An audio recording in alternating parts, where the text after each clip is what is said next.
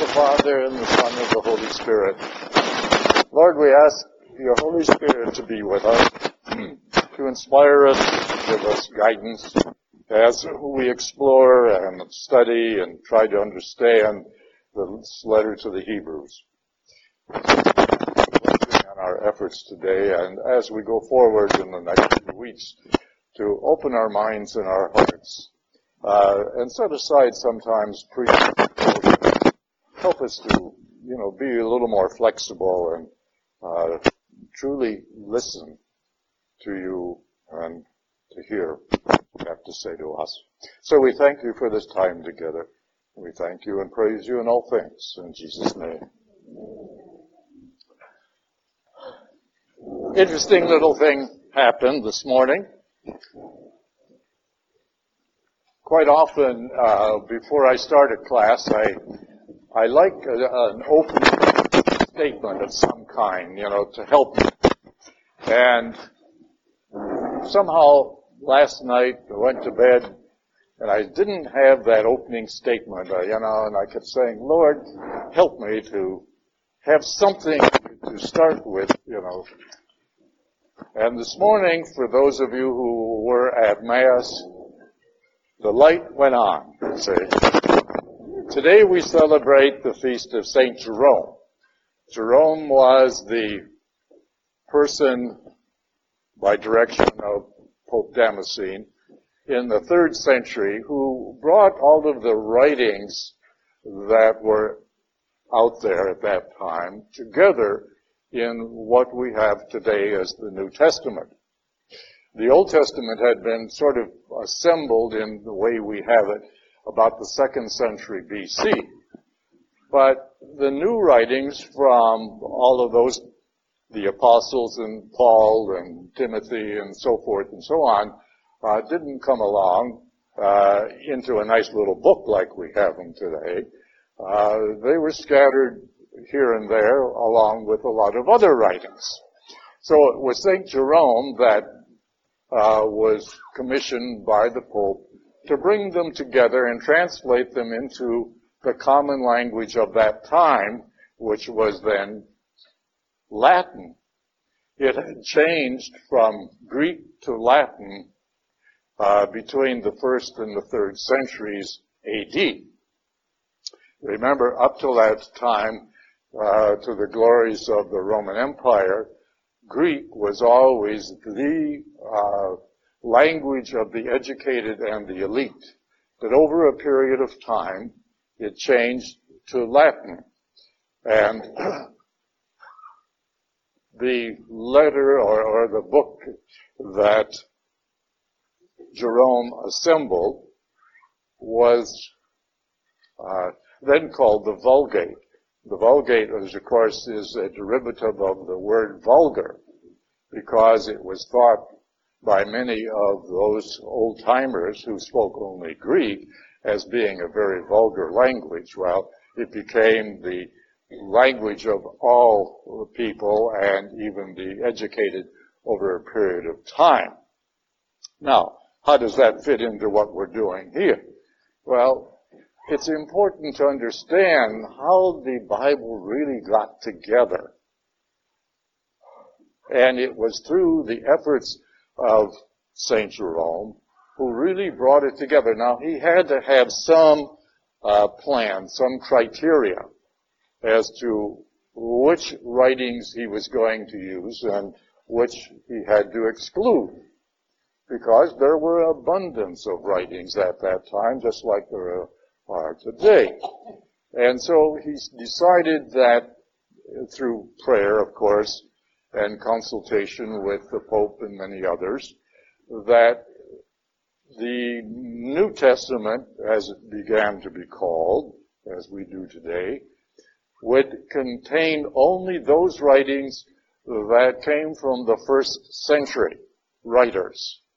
That is, primarily the apostles, uh, St. Paul, uh, St. James, a few others such as Hebrews, which well, we still don't know exactly who wrote them, but they all came from the first century. Now that doesn't mean that there were a few other writings out there of importance that came along later. But somewheres along the line, he had to have some rule and a cutoff. So it became uh, the end of the first century. Anything that was written afterwards by others uh, was excluded. That doesn't mean that they weren't acceptable and that they weren't uh, of value. All right, now let's set that aside. For those of you who have been to Mass this morning um, and heard the first reading, the first reading from Nehemiah, Nehemiah is one of those people from the Old Testament that you don't hear a lot about, but he was a very important person uh, for several reasons. Nehemiah was one of those very important people to the Jewish uh, returnees, you might say, from Babylon. He was a uh, important, important person who had rose up in the ranks of uh, administration of the king of Babylon, Artaxerxes by name. And it's interesting because we have the same kind of um, story in Genesis where one of Jacob's sons rose up to be a very important part of the administration of the Pharaoh in Egypt. So we have a counterpart there. Uh, but Nehemiah is recognized as the person who was most responsible for rebuilding Solomon's temple uh, for those people who returned from Babylon to Israel. And then you had a, compare, a, a comparable person on the other side, uh, and that was the priest Ezra. The two together are often, the two are often linked together, I should say. Nehemiah is responsible for building up the physical side of Judaism um, in the early part, or the latter part of the 6th century, early part of the 5th century BC.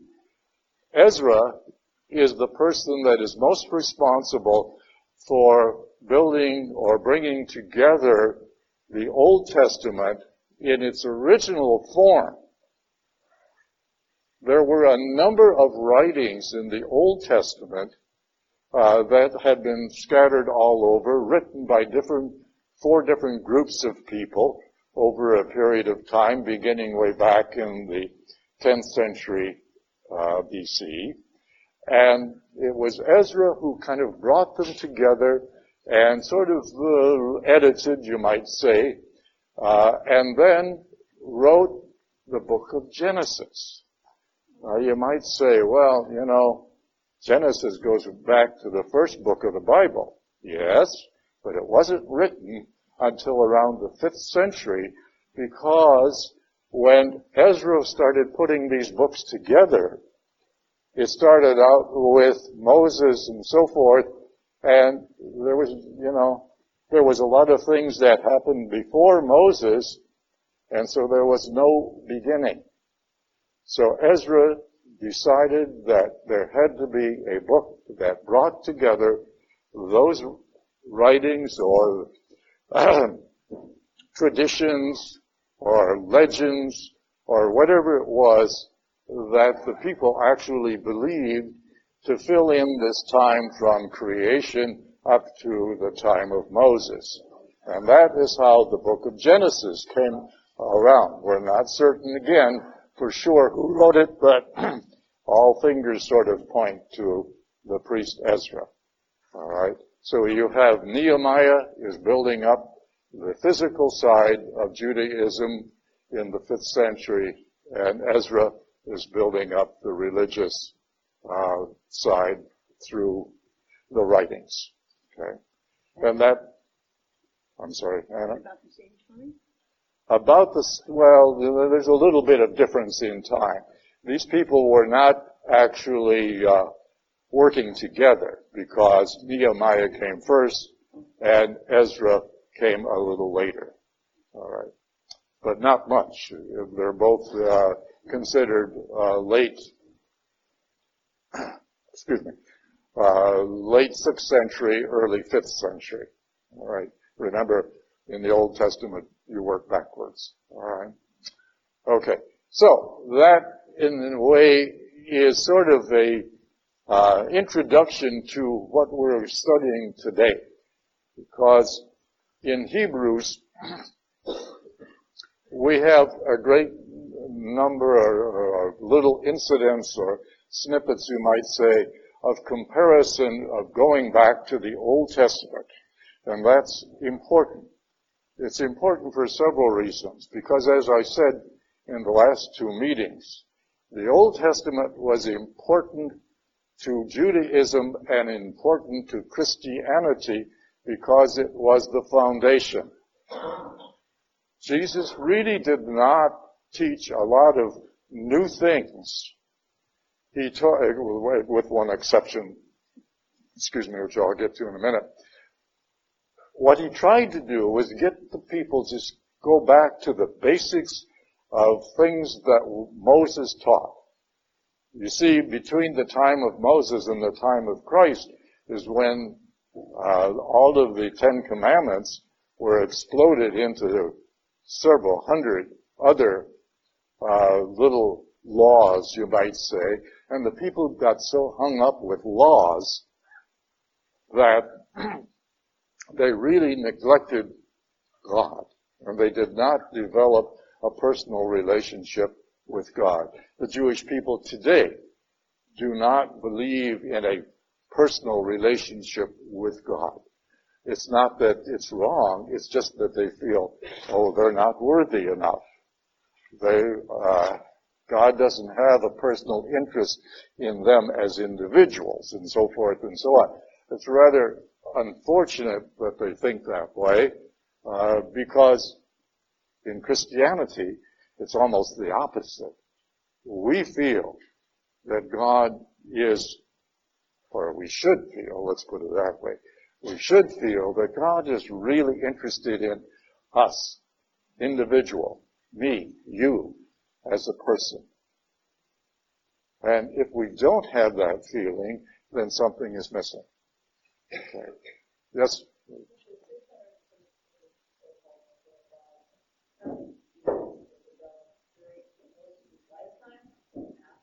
Most of, most of it was after.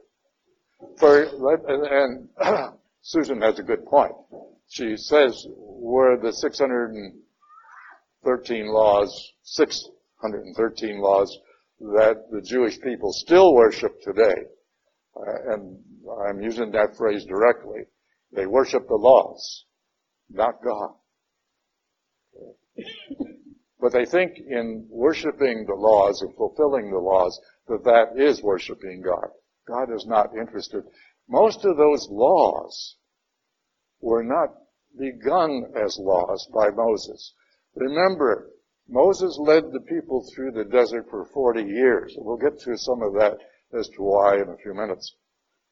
But during that time, he had to make certain rules and regulations because he was leading a large group of people through a dry, arid region and you had to be extremely careful for hygiene reasons. And so most of the dietary laws were really not religious laws. They were laws to help people keep healthy. So you can just imagine uh, trying to uh, bring people through desert for so many years uh, without refrigeration, without sanitation, you know, without fresh water at times, um, and so forth and so on. So they had to be very careful. But over a period of time, particularly after they came back or into the promised land, those dietary laws worked their ways into their form of religion and they became part of the 613 laws later, uh, and they became part of their faith-based religion, and that wasn't the way they were intended to begin with. Yes, ma'am.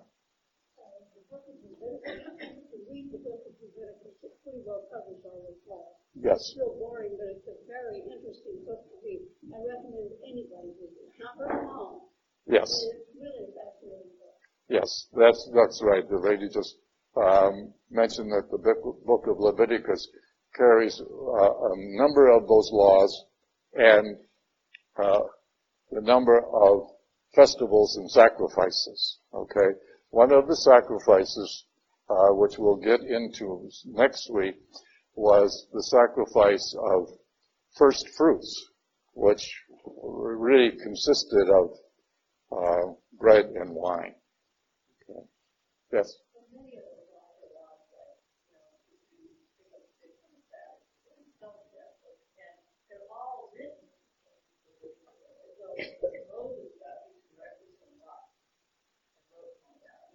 No. Moses did not write the first five books of the Bible, even though many people still believe that. Moses is responsible. Moses is the most influential person of the Old Testament. but he did not sit down and write those books. Alright? And just as I said, Genesis was written, we assume, or we believe, uh, that the book of uh, Genesis was written by Ezra in the 5th century. But the other books of the Bible were not written by Moses. Okay? Most of those came along much, much later. Okay? Now, many of the stories in the uh, books of the Old Testament originated or were based on uh, things that Moses said or did, particularly Deuteronomy. And that is why Deuteronomy is really the basis of the Torah of the Jewish law. But it did not come from the hand of Moses. So, well, we're getting a little off track, but I hope you find some of this historical minutia that I spell out of interest. Yes, Jack?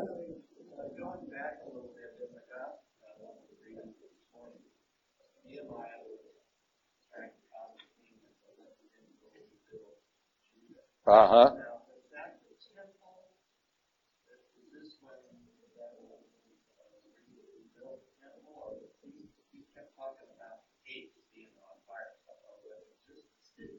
Well, it was it was primarily the temple, but uh, as much of the city as it could be. It was both, really. Yeah, yeah.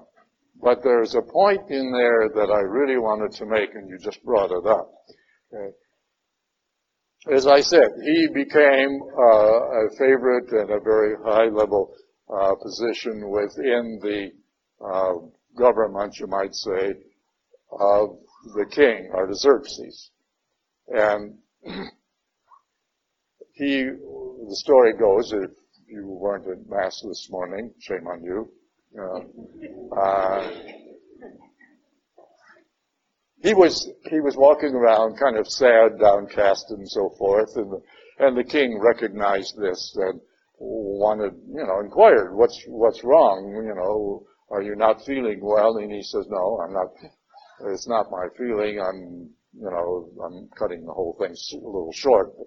Uh, he was sad, and he was sad because his people back in uh, Israel uh, were floundering around and had no guidance. There were no uh, authorities. There were no rules. And unfortunately, the people who returned from Babylon to Israel were clashing with those people who never left Israel in the first place and so forth. And, you know, there was a lot of disturbance going on.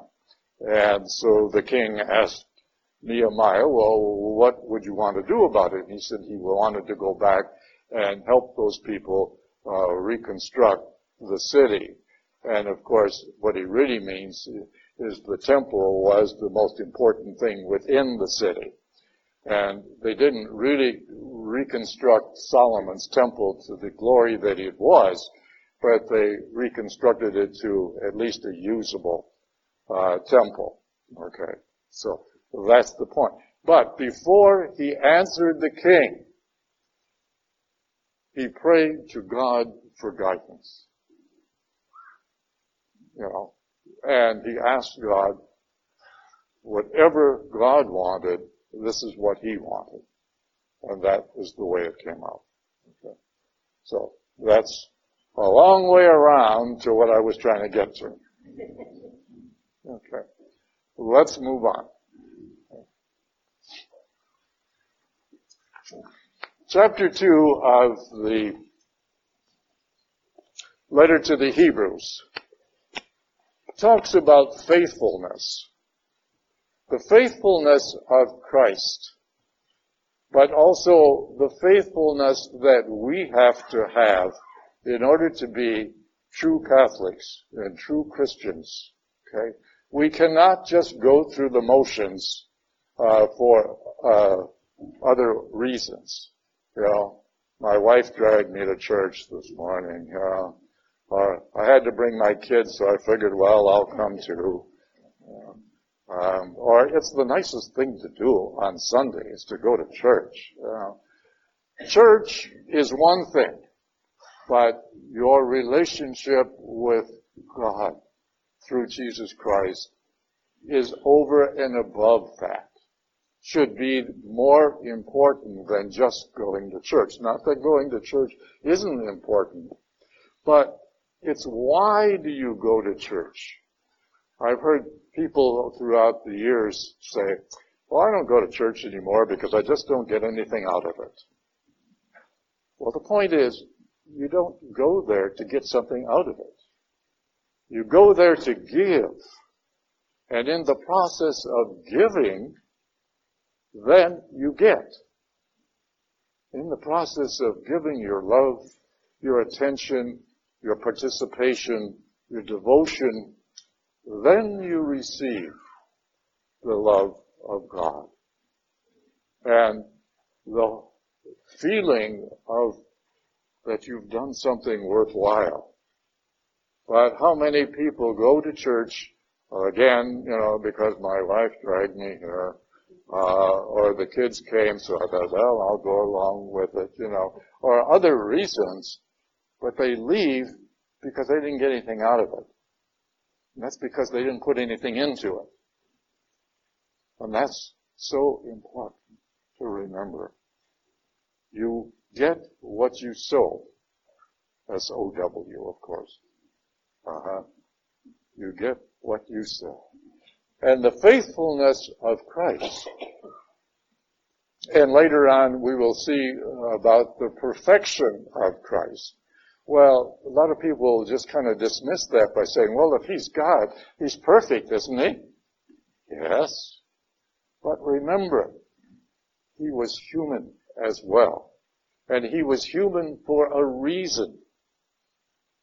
God sent him, God the Father that is, sent him here to represent all humanity, all mankind.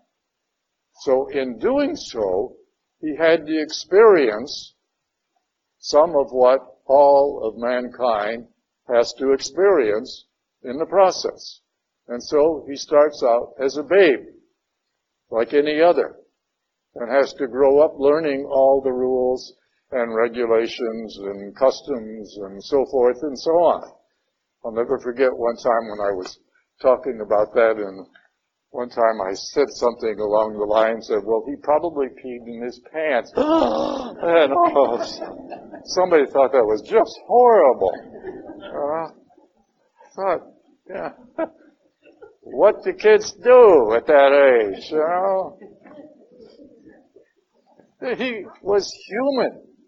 And the perfection that Hebrews is talking about is the perfection of learning all of the things that human beings have to learn and experience a great number of those things on a personal basis to represent mankind so that when we pray to Christ, to God through Christ, we are praying to somebody who's experienced a lot of the problems that we go through. So we're not praying to, you know, some high and mighty God or spirit up there that doesn't know anything about, uh, you know, my boss. I just can't get along with her, and besides, she's a woman. Uh, my spouse, uh, she snores in bed. God experienced all of those kinds of things, not necessarily the spouse part of it, but you know. Uh, and so when we pray, we can pray to somebody who's gone through all of the same kinds of things that we've gone through. That's what this Hebrews is trying to convey. And get that out of your mind that because he was God, you know, he didn't have any problems when he was hanging on the cross. You know, it was just a lark. He was just going through the motions. No way. No way. He suffered the hor- most horrible death that anybody could suffer. And one thing that many people don't think about or realize is that people that were crucified were crucified totally naked. And that was one of the biggest problems in Jewish society at that time. That is showing too much flesh, and is still in many Eastern countries. Showing too much flesh was a big no-no in society. It was the most shameful thing that a person could experience being naked in, in, in public. Okay. Today, you, you know, you, you go to San Francisco and you might see that anywhere as in Union Square. Uh, but in that time, no. In that time, it was uh, a, a very cringing problem. Okay. So that's just a minor thing. The suffering of carrying the cross, of being beaten 39 times. Why 39? Anyone know why 39 times? The, well, yes. The, the law was, as Anna just pointed out, the law was a man could not be whipped more than 40 times. And so if anyone remembers the movie The Passion of the Christ, when Christ was being whipped, the people were counting in the back in Latin, oh no, oh, etc., and to make sure that he wasn't struck with the whip more than 40 times, more than 39, I should say, really. That was the minimum. Um, uh, I'm sorry, that was the maximum uh, that a person could be whipped. And of course, the way they did it and the instruments that they used, most people wouldn't last that long anyways. Uh, so he went through the extent of the whipping, the carrying of the cross, and finally the being nailed to the cross.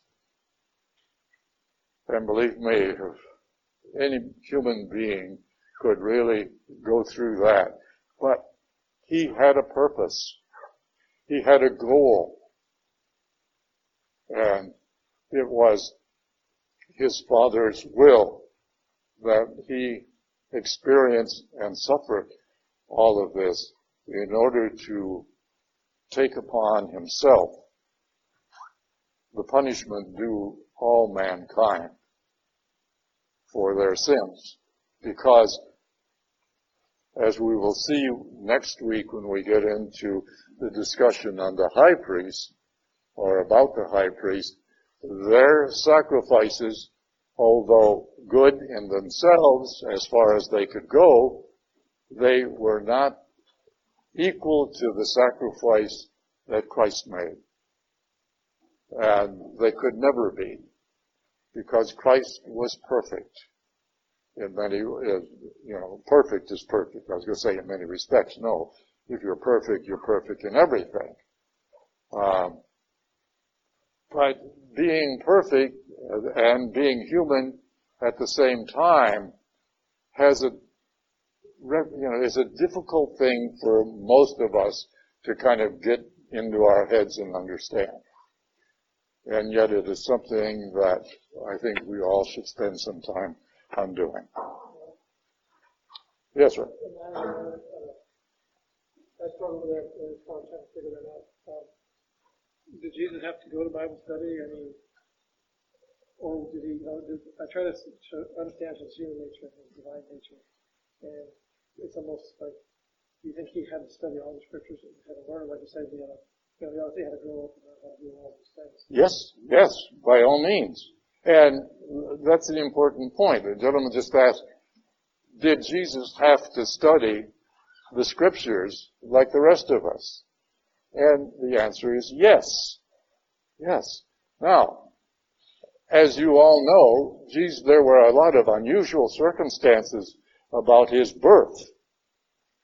Do you suppose that the mother, uh, you know, Mary and Joseph, kept those from him and didn't tell him about those things as he was old enough to understand growing up? Sure. And they encouraged him to study the scriptures. Remember, at the age of about 13, he was caught in the, uh, well, he was sort of left behind, you mean? Uh, he was the original left behind boy.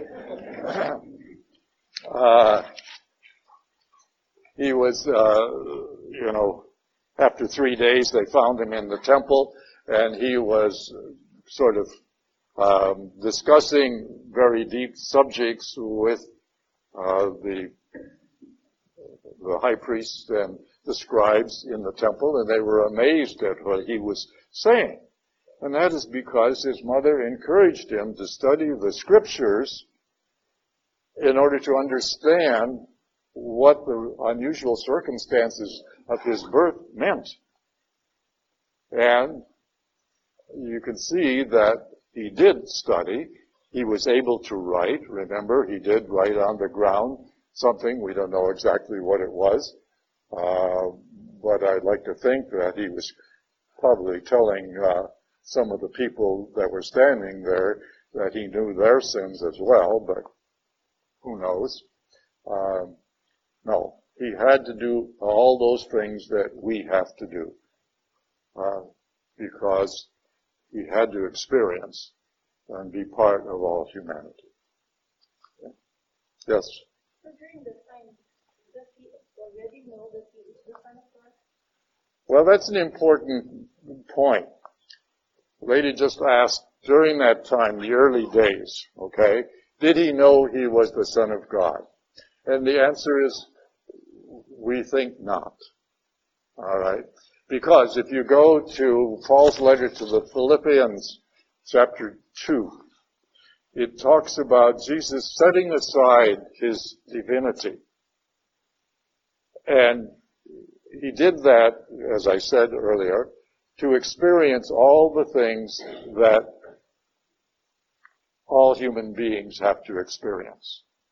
So if he knew right along as a 13 year old boy that he was the son of God, that would sort of counter what he was trying to do. So the answer is no. Now, if you jump ahead to the baptism, that is where the humanity of Jesus and the divinity comes back together. Because that is the beginning point of Jesus' public ministry to all mankind as God. Alright? So, he had to be both God and man at that time from the point of the baptism in order to say and do the things that he said and did, particularly the miracles. But up till that time, no. You see, when he was baptized, you recall the story of John the Baptist baptizing people, and John the Baptist had been doing this for some time before, and Jesus comes along uh, with a few of his disciples and wants to be baptized. And so when he comes out of the water after being baptized by John as representing mankind again, not because he was uh, a sinner or anything, but in representing mankind, it was the heavens open up and the dove appears and the voice of the Father says, this is my beloved Son in whom I am well pleased. Listen to him. Okay. That's where the humanity and the divinity comes back together. Does that make sense? You agree? Okay. You better. okay. Let, it, let us go on. says, uh, you know, there's a point here. It says uh, exaltation through abasement. That is uh, um, page 14 here at the bottom of that uh, scriptural section under chapter 2. Exaltation through abasement. I just described really most of what that means here is the idea of the agony and the passion that Christ went through was really necessary uh, to experience those things that all humanity has had to go through in some form or some degree or other. All right. It says, for it was not angels that he, that is the Father, subjected the world to come, of which we are speaking. Instead, someone has testified somewhere what is man that you are mindful of him, or the Son of Man that you care for him? This is uh, Psalm 8. All right. Let me let me read from Psalm 8 uh, because again, what Hebrews is doing is taking the Jewish writings and trying to get these people. Remember, this letter is being, or this sermon or letter, whatever, is being directed to people who are kind of waffling between Christianity and Judaism. They have accepted Christ as Lord and Savior, but it is not, it is not doing for them what they expected. It is not really convincing them that this is the right road to salvation. And so they're kind of waffling. They're sitting on the fence, you might say. Which way should we go? And the writer is trying to convince them that they can't go back because all of those things in the past were intended for this period of time in Christianity and for the future, not the past. So they can't go back to the past. And I'm saying can't go back, that is, in their minds and hearts. Okay? Psalm 8.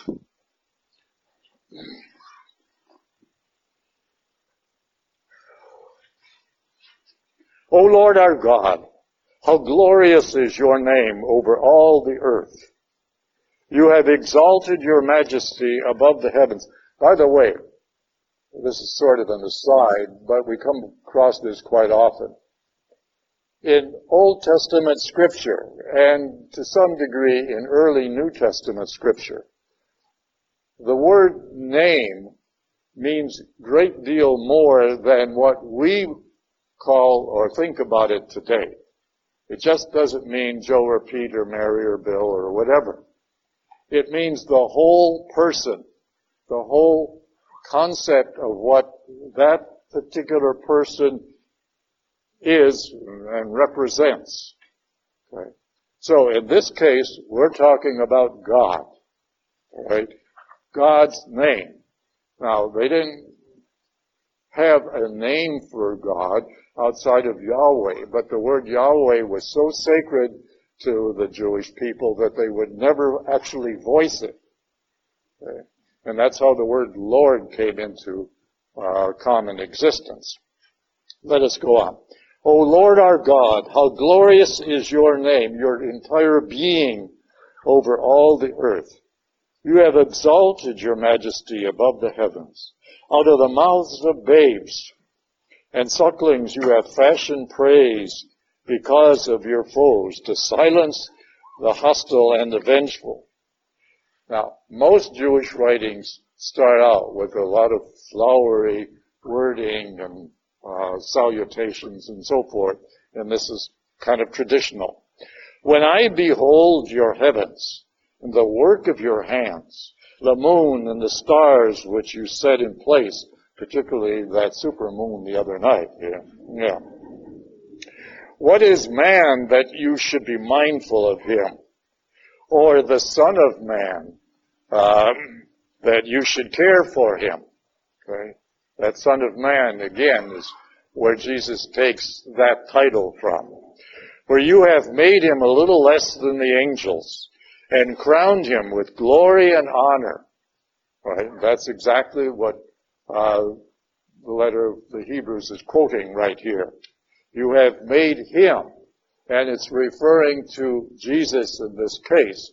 Remember, almost all of Old Testament scripture refers to and it points to uh, Jesus Christ eventually in one way or another.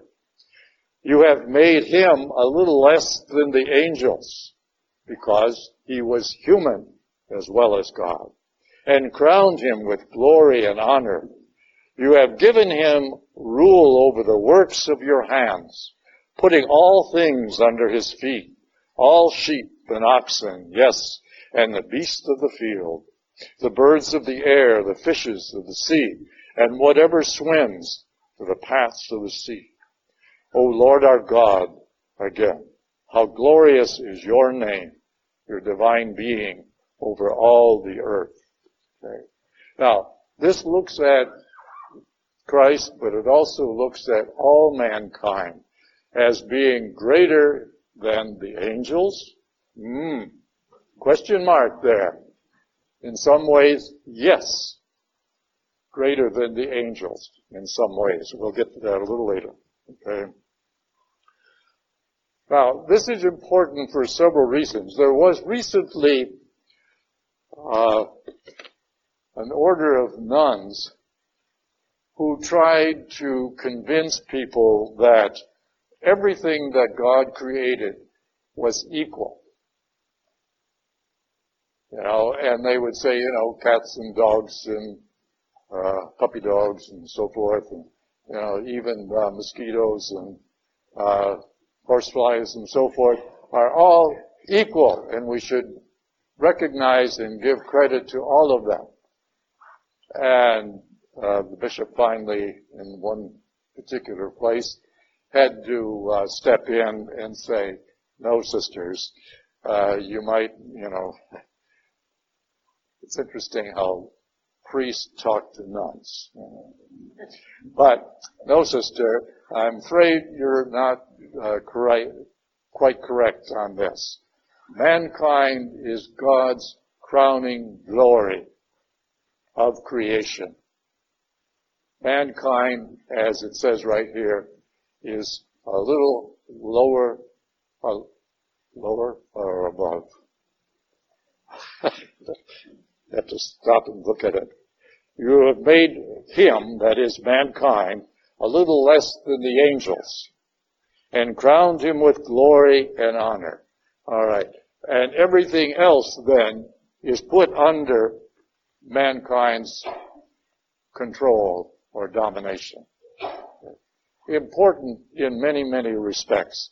And so the sisters had to sort of um, give in to the bishop. Let's put it that way. We didn't particularly like it, but uh, they did. So that is what is being quoted here. You have made him a little lower than the angels for a while. You crowned him with glory and honor, subjecting all things under his feet. In subjecting all things, he left nothing not subject to him. And that is, again, speaking of Christ. Yet at present we do not see all things subject to Christ, but we do see Jesus crowned with glory and honor because he suffered death. He who, for a little while, was made lower than the angels because he represented all mankind, and that by the grace of God he might taste death for everyone. Important issue. All right. Down at the bottom of page 14 is an important point. It says Christ is superior to the angels, but from a new angle. Because he is God. In chapter 1, uh, Christ was superior um, because he was the Son of God. And here he is superior because he is a human being. Now, what this means is, the angels, as far as we know, were created by God before mankind, but created as servants of God. Now, as far as we know, they do not have free will like we do. And that is where the difference comes in. Mankind has free will to make choices. To good, to accept the good and reject the bad or a combination of both, unfortunately. And that's what uh, the weakness of mankind is. Um,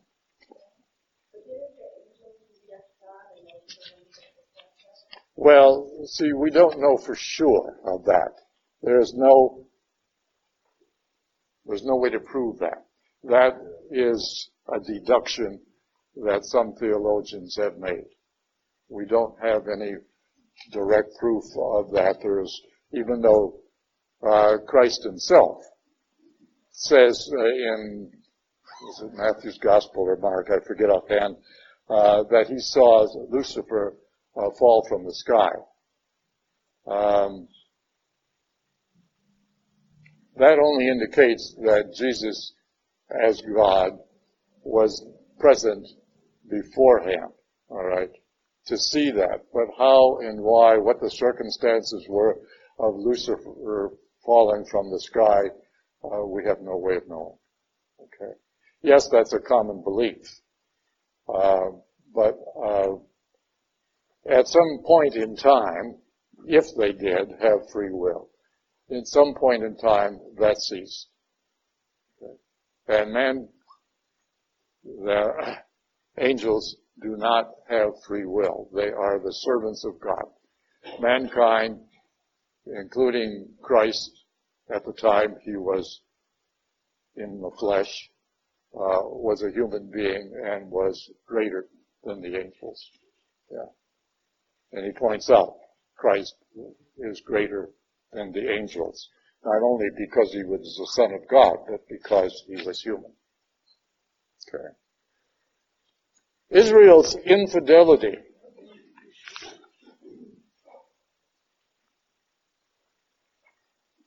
This is important to understand because quite often people will say uh, that the uh, Old Testament doesn't. I remember a, a priest saying from the altar one time, "Oh, you don't have to pay any attention to the Old Testament because uh, that no longer applies." Um, and I felt like running up to him and saying, you're wrong, you're wrong, you're wrong, you know. But I, I learned my lesson because one time that I did do that, uh, a priest was wrong. I didn't in public. I went to, up to him in the tabernacle later, or the, not tabernacle, the sacristy later, and I said, did you say such and such? And Oh no, no, I didn't say that. I said, yes you did, not once but two or three times. And I said, that's not correct. And you know it. Oh boy, he got really upset. Uh, don't know why, but he did. Mm-hmm. Yeah.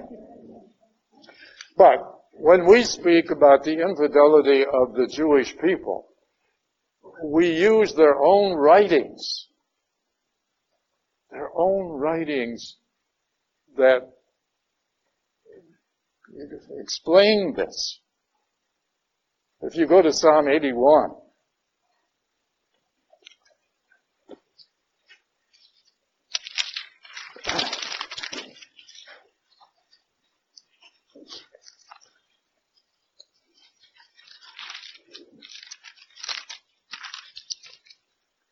I won't read all of it because it's a little on the long side here.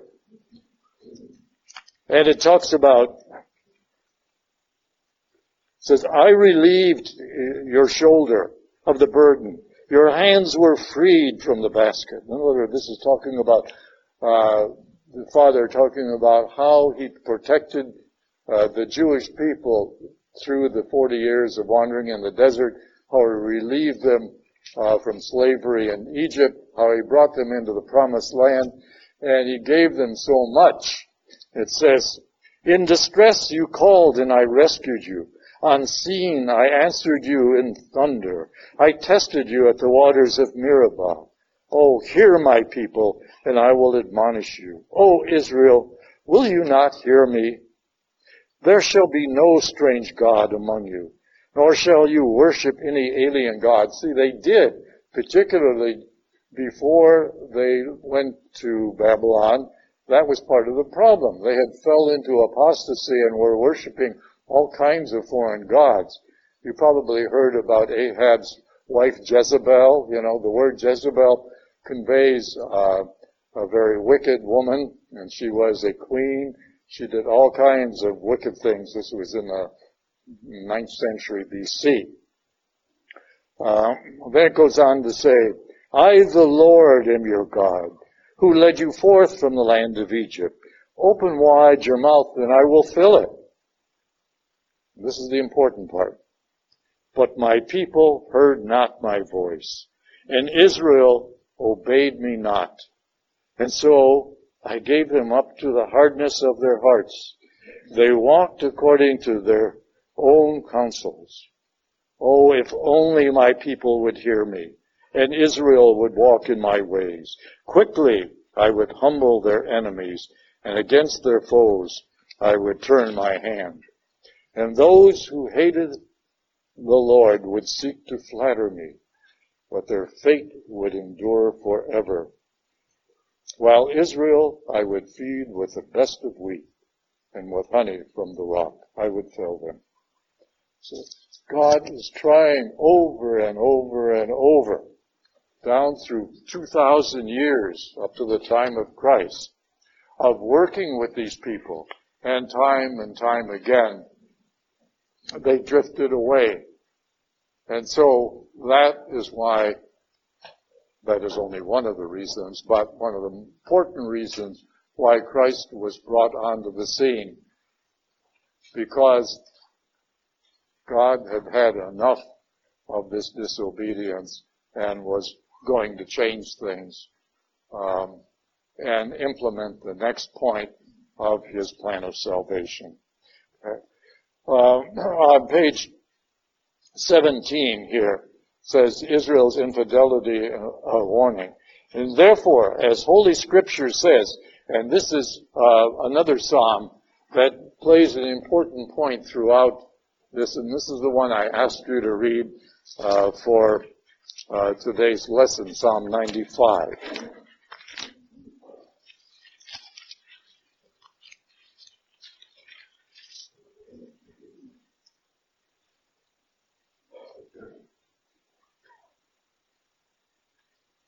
Uh, I'm just going to read part of it here uh, from verse 6. It says, Come, let us bow down in worship.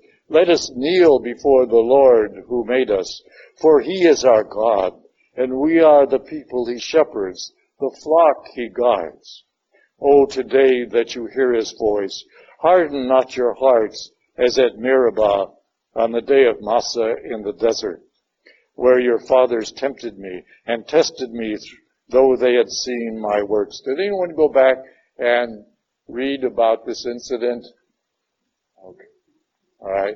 You have two different incidents uh, where the people grumbled and threatened Moses and Aaron uh, with, by stoning because they were out of fresh food and fresh water in the desert.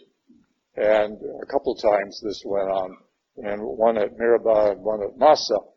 Uh, and then there was another time when Moses sent people uh, into Israel. He was sent, I think it was uh, six men from each of the 12 tribes into Israel on sort of a secret mission to explore what was there and uh, how uh, the people from Egypt that were wandering in the desert would be uh, received.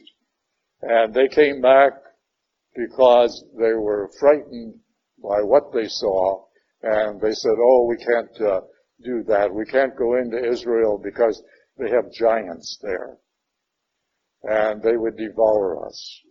And so they gave all these sad, uh, incorrect um, reports, and God was very upset with these people, and that is why they wandered in the desert for 40 years. It wasn't that they didn't know where they were going. You know, and the desert isn't that big. It's a, it's mighty if you're walking across it. But, you know, uh, remember Abraham, I'm uh, not Abraham, Jacob and his family uh, went back and forth two three times, or parts of his family went back and forth two or three times. Um, so they knew where they were going. And it's, if anybody actually walked from Egypt to Jerusalem along the shores of the Mediterranean, it might take them a couple of weeks, but not 40 years. Okay? So they knew where they were going, but it was God's way of eliminating those people who rebelled by allowing them to die in the desert before they brought the innocent into the promised land. It's an important point that is um, really kind of overlooked by the Jewish people in their own history. Did you have a question, Hannah? No. So I want to go on, but these ideas of rebelling you find throughout Jewish history. And yet, when Christ comes along, they don't go back to some of their own history and try to see how he measures up with a lot of the prophecies of the uh, Old Testament prophets, particularly Isaiah. If you go to Isaiah chapters 53, 50, 52, 53, and 54, uh, they they give you so many pointers that are fulfilled in the teachings of Christ and in the life of Christ that um, it's mind-boggling to me as to how they could not identify Christ with the Messiah that was prophesied uh, by the 15 literary prophets over a period of about 800, well, less than that, a little over 500 years uh, time period. Uh, by the way, how many of you have read and reviewed this little diagram here of the four, uh, four major periods of Old Testament history? Yeah, it's not something we're going to dwell on now, but if you have any questions, uh, let's uh, raise them at the end of this session today. Okay. All right. There's a few other things in these chapters that I want to really bring out. One of them is, of course, the idea that Jesus was superior to Moses. Now, Moses, of course, as I said earlier, was the most influential person in the Old Testament writings, the Old Covenant, of carrying out the Old Covenant and its writings, right? Not that Moses did the writings, but he was the one most influential uh, in the Old Testament time period. Okay. Now, Hebrews is pointing out that Jesus is superior to Moses, even though that doesn't mean we're putting Moses down. It means that this is the next step in God's plan of salvation, and it is an elevated step, you might say, because Moses was a servant of God, a faithful an obedient servant of God, but Jesus is the Son of God. Okay. And of course, that makes a big difference. Um, and as you go on, and I hope all of you have read this, so I won't uh, go on too much with that. The other point that is made here in there is this idea of rest. We mentioned it here in Psalm 95, they will not enter into my rest. It says right at the very end, the very last uh, verse, Therefore I swore in my anger, they shall not enter into my rest. I want to kind of talk about a little of what that means. The whole idea of uh, our time period began with the Jewish people and the writings of Ezra, you might say, the book of Genesis in the Old Testament, where each day was numbered and it was completed, creation was completed on the sixth day, and because creation was completed, on the seventh day, Jesus, or, or rather, God the Father rested. Okay. That became very important to Jewish uh, faith. The idea of rest on the Sabbath. And that is how our numbering system of the days uh, developed. It is from that kind of history.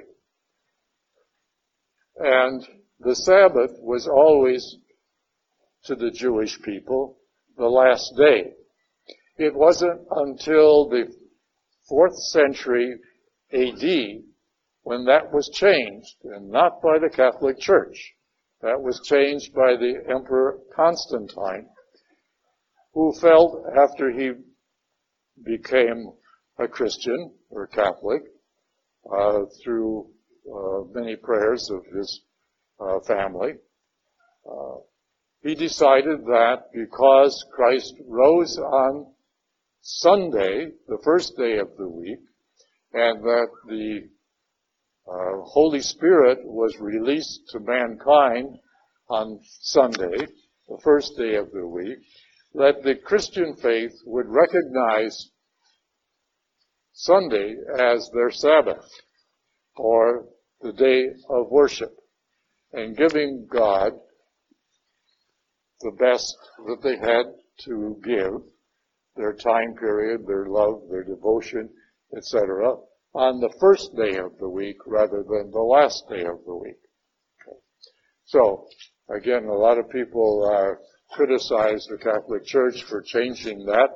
It wasn't the Catholic Church, it was the Emperor Constantine, who changed a lot of other things, and because of his uh, many good things that he did for the church.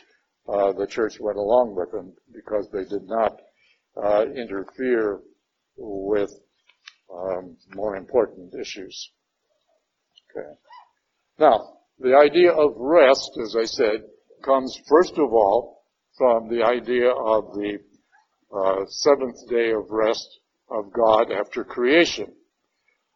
Later on, in some other portions of Scripture,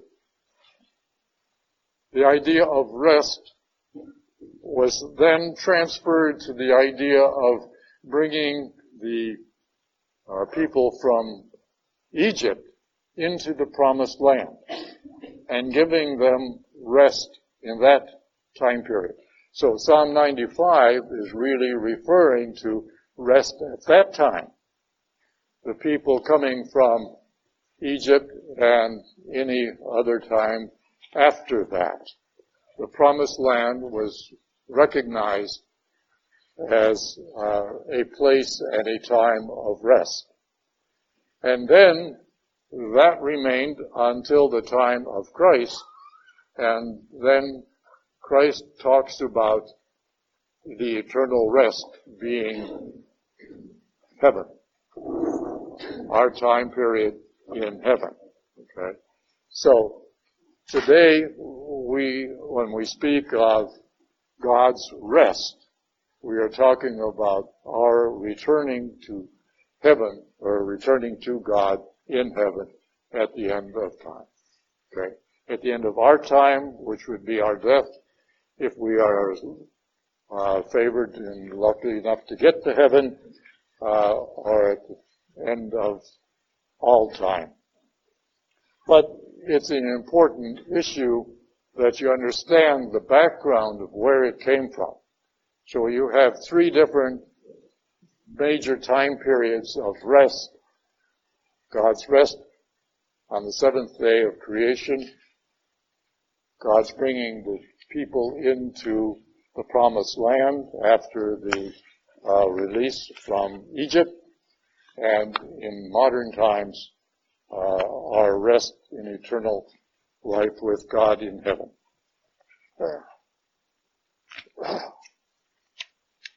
There are a few other important points here that I would like to also make.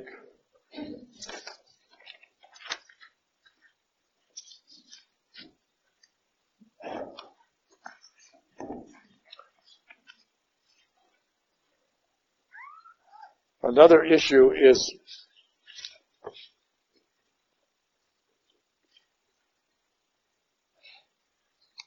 forgot just where, where it is in here.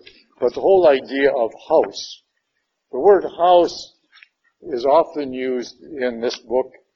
Uh, it does not mean dwelling. Does not mean where a person actually re- lives. What it's talking about is house in the way of uh, uh, or descendants or uh, a dynasty or a family or a community. And the idea of uh, parish comes from the idea of this house where we are part of God's personal community, His personal family. That is all of the faithful. All of these ideas come under the overall topic of faithfulness. Okay. And there's another part here about desert. Desert has often been used throughout scripture as a place of uh, purgation or purity.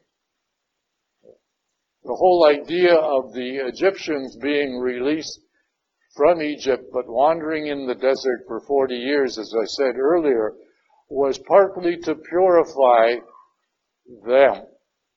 And those who were, who took place in the molten calf issue or the rebellion at Meribah or Massah, Massah uh, were, ex- were uh, I was going to say exterminated. That's not quite right. Uh, they died out, you might say. So only the innocent people who left Egypt and those who were born in that time period in the desert, along with Joshua and Caleb and their immediate families, because they were much, much younger than Moses, uh, were brought into the promised land. So it was God's way of not just wiping them out, but letting them die of natural causes over a period of time, but not letting them come into the promised land. Now, there's an issue here that isn't part of this book, but it's a part of the history of this time period.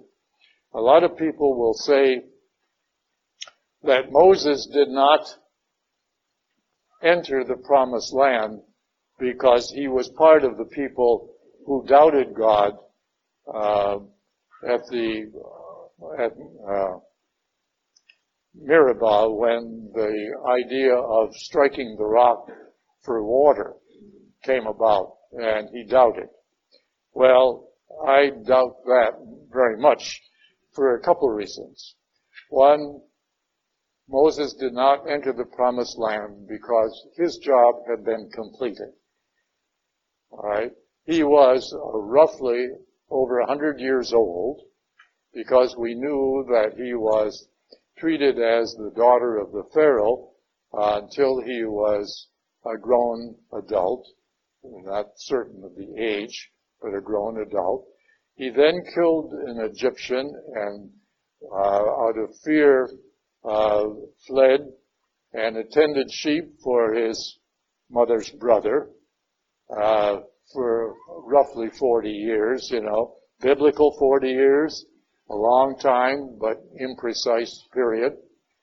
And then he came back and he was the governor, you might say, of those people that were released from Egypt and wandered through the desert for 40 years. So the guy was pretty old. You know? And his job was complete. And it was now time for a younger person to start. So it was just plain common sense that he was, you know, tired out, like I feel sometimes. But there's another reason. Anybody else give me the other reason that we know that this whole idea of Moses not entering the promised land because he disobeyed God? Uh-uh. Remember at the transfiguration, the transfiguration of Christ on Mount Tabor, where he appeared with, and James and John were there to testify, and he appeared as God before them so that they could see, they could get a quick glimpse of what God really looks like. But also, remember Moses and Elijah appeared with him? So if Moses was condemned for not obeying God, which was, was is incorrect, of course, but some people believe that, he wouldn't have been in that scene of appearing with God on Mount Tabor in front of James and John, along with Elijah. And the purpose of Elijah and Moses being there was Moses represented the law. And Elijah represented the prophets, all of whom spoke for Jesus Christ in one form or another. Okay. All of the writings that are attributed to Moses, or Moses was the influential person behind them, and all of the prophets spoke of Christ in one form or another. And that is why they were part of that scene in the apparition of the Transfiguration. Does that make sense? Anybody have a problem or question or whatever about that? Okay. Elijah represented the prophets. Yeah. Elijah was the, one of the first prophets. He was not a literary prophet. You had Elijah and Elisha were considered prophets in those days, and there were a few others, uh, but they did not leave any writings behind. The others, the 15 other literary prophets, beginning with Isaiah, Jeremiah, uh, Ezekiel, etc., etc., they all left writings. Yes, Madge? Uh, Neil, uh, what brought it upon Moses to take charge of everything? That was God's will. Okay. Yes. Yeah. God appeared to Moses in the burning bush. If you go back Yeah. to the burning bush scene, Yeah. and told him that he wanted um, Moses to go back to the Pharaoh and get his people released. Well, Moses, you know, was kind of trembling because he knew that the Pharaoh was uh, not too happy about his problem. Okay. okay. Um, but that's where that came in. Okay. Any other questions? Yes. Yes, that's a good point. Uh, Betty just pointed out that the idea of God's showing Moses, who, you know, wasn't perfect, he did a few bad things as well as he did a lot of good things and was a faithful servant for many, many years. Uh, it shows God's mercy by bringing him into the transfiguration apparition. Yes, Susan? Well, the thing is, doubting in itself is not wrong, is not a sin. doubting is often part of God's way of making us move to the next step to do something about it. When we doubt, that is not a sin. That is not wrong. It, unless we just leave it there and let it fester. But if we doubt something, God is really trying to get us to move to a next step and look into why. Or look into whatever it is that you are doubting and to find out uh, what is the basis for this or for that. And I have a real hard time uh, when you ask, or when certain people, whether they're Catholic, Christian, or non-religious, will come up with a statement that tells me that they haven't done their homework and they just want me to clarify something uh, so that they don't have to do their homework.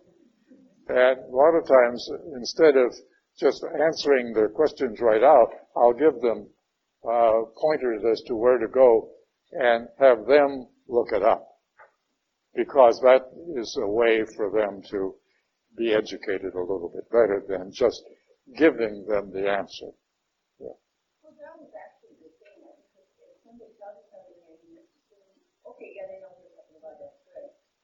You don't know if it's true or not. That's It's better if you do doubt, and then you must say and you find out for yourself. right, right. I totally agree with that. Yes. Uh, doubting is something I think that is part of the way God works with mankind.